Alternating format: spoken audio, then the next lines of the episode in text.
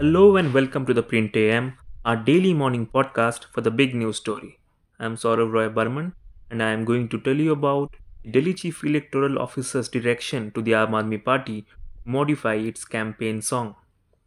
The Election Commission of India, under the country's advertising codes and its own guideline, wants the Aam Aadmi Party modify its campaign song, which it says criticizes the Bharatiya Janata Party based on unverified facts, casts aspersion on the judiciary, incites violence, and contains slanderous remarks against the police. The Delhi Chief Electoral Officer, who works under the Election Commission of India, wrote to the Aam Aadmi Party on Saturday, flagging the alleged violations in the song released by the party on Friday at its headquarters in New Delhi. Aam Aadmi Party MLA Dilip Pandey composed and gave voice to the 2 minute 3 second long rap song titled Jail Ka Jawab Hum Vote Se Denge.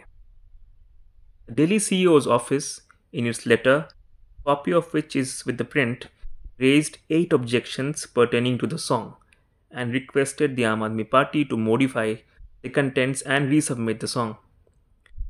In a statement issued late Sunday, the Delhi CEO's office said that the decision was arrived at by its media pre certification committee.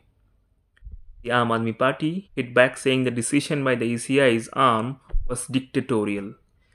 Delhi uh, Minister Atishi told the media that this was probably the first time in the history of India that the Election Commission has banned a party's election campaign song. In its response, the Delhi CEO's office said that it has not banned the song but sought a modification.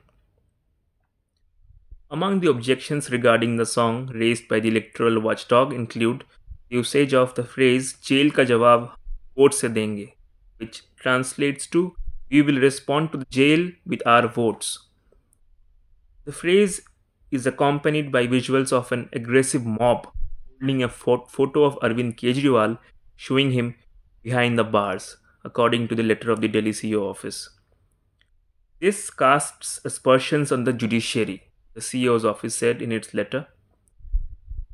Phrase Tanashahi party ko hum chot denge, we will hurt the dictatorial party, amounts to an apparent incitement of violence, it said.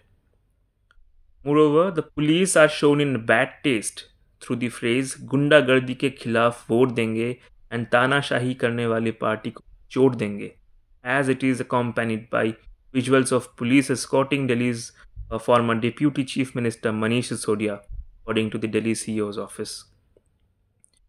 The phrase "awaze खिलाफ थी जो सबको jail में डाल दिया बस उनको ही बाहर रखा जिसने उनको माल दिया it loosely translates to voices were against them, so they put everyone in jail, only sparing those who paid them.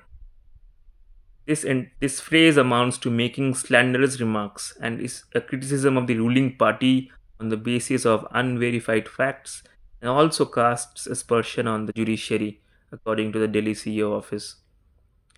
Atishi said the Delhi CEO's letter has laid bare quote unquote the dictatorial face of the BJP. What stood out in the letter was the fact that the CEO's office construed the lines on dictatorship in the song as a criticism of the BJP despite no explicit mention of the party, she added.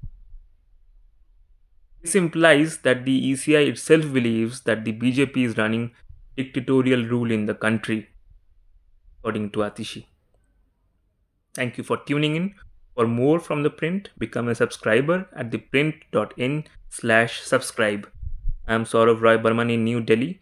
Tune in every day for more such news and analysis. Música